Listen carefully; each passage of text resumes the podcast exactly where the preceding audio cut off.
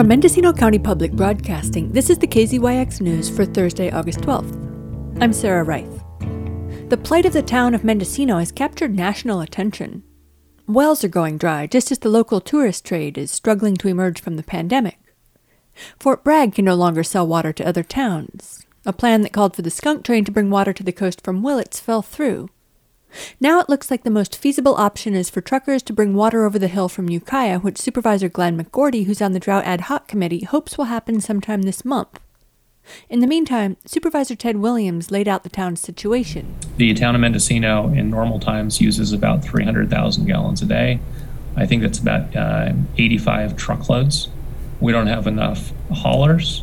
We don't have local places they can fill. One water hauler told me he's already maxed out. One day he had to turn down 8 people because of pending customers. It really hits the most vulnerable. We have people going back to work, getting off unemployment after pandemic sheltering. And now the idea that their employers may not be able to continue business because of lack of water is tragic. Ryan Rhodes is definitely not in danger of being out of work anytime soon. As the superintendent of the Mendocino City Community Services District, he's one of the busiest people in town. And he's getting a lot of attention. While he was on the phone with KZYX, he was getting his picture taken by a photographer from the LA Times in town to document the drought's effects on the community.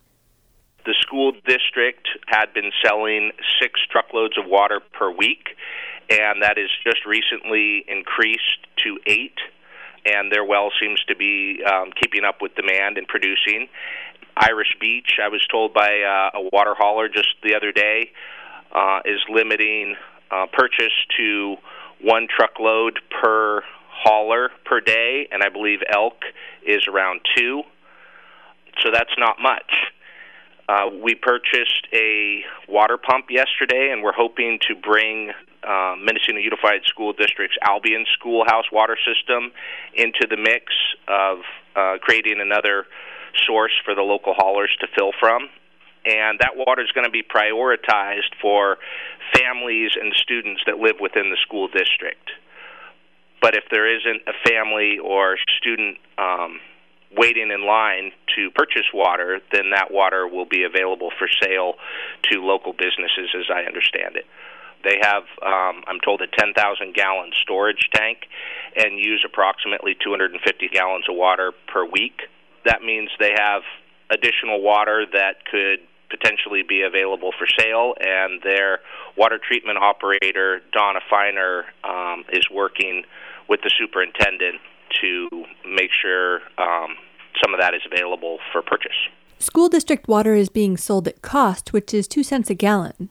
Water operator Donna Feiner explained that some of those costs, which include testing and materials, have gone way up. Beyond that, the intricacies of transferring water from schools to the larger community are bureaucratic and physical. I had to do additional testing to make sure it came up to the community standards for state water systems. It's essentially as good as community systems. They just don't have to do as much testing. So what's called the secondary standards, which is different metals and odor, and it's another $400 test per well. And then the water tends to be a little acidic. So I add caustic soda, and that cost of that had gone up quite a bit. It was $80 a bag. Now it's $140 a bag and hard to get. I think it comes from Thailand. The last bag I got came from Thailand. Is that where caustic soda usually comes from? Or No. Usually get it within the States. But I think because it's gotten so scarce, then it becomes economic to get it from further away. Do you know if there are any other water systems that are able, or they're in a position to help other members of the community out with some extra water that they have lying around? Well, it depends on their situation. Some say in their bylaws that they are not allowed to sell water. So that has stopped some systems. You also need pressurized system. The school is unique in that it also ties into the fire hydrants. So the truckers can pick it up and draft the water from the hydrants into their trucks. When it comes to trucking, Rhodes has had a chance to assess the Ukiah plan. We recently had an offer from a water district in neighboring Lake County to sell water to us at 74 cents a gallon.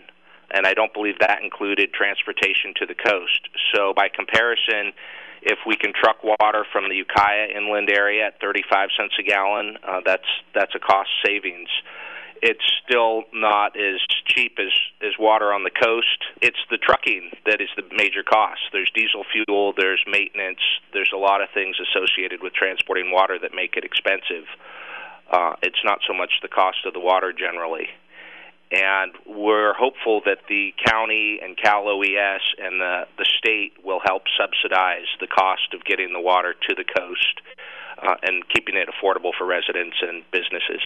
I understand that this decision is probably going to be finalized on the consent calendar next week, but the Board of Supervisors set aside $3 million of the PG&E settlement money to help pay for the drought. Have you heard any specifics about whether and how much of that money is going to go to your district? No, I have not. At this point in time, we've received 6 porta potties via the assistance of the county and Cal OES, and rumors of a truck of bottled water that may be headed our way. But other than that, nothing else. And we really need the county to step up and send some money and resources our way. For KZYX News, I'm Sarah Wright. For all our local news, with photos and more, visit kzyx.org. You can also subscribe to the KZYX News podcast wherever you get your podcasts.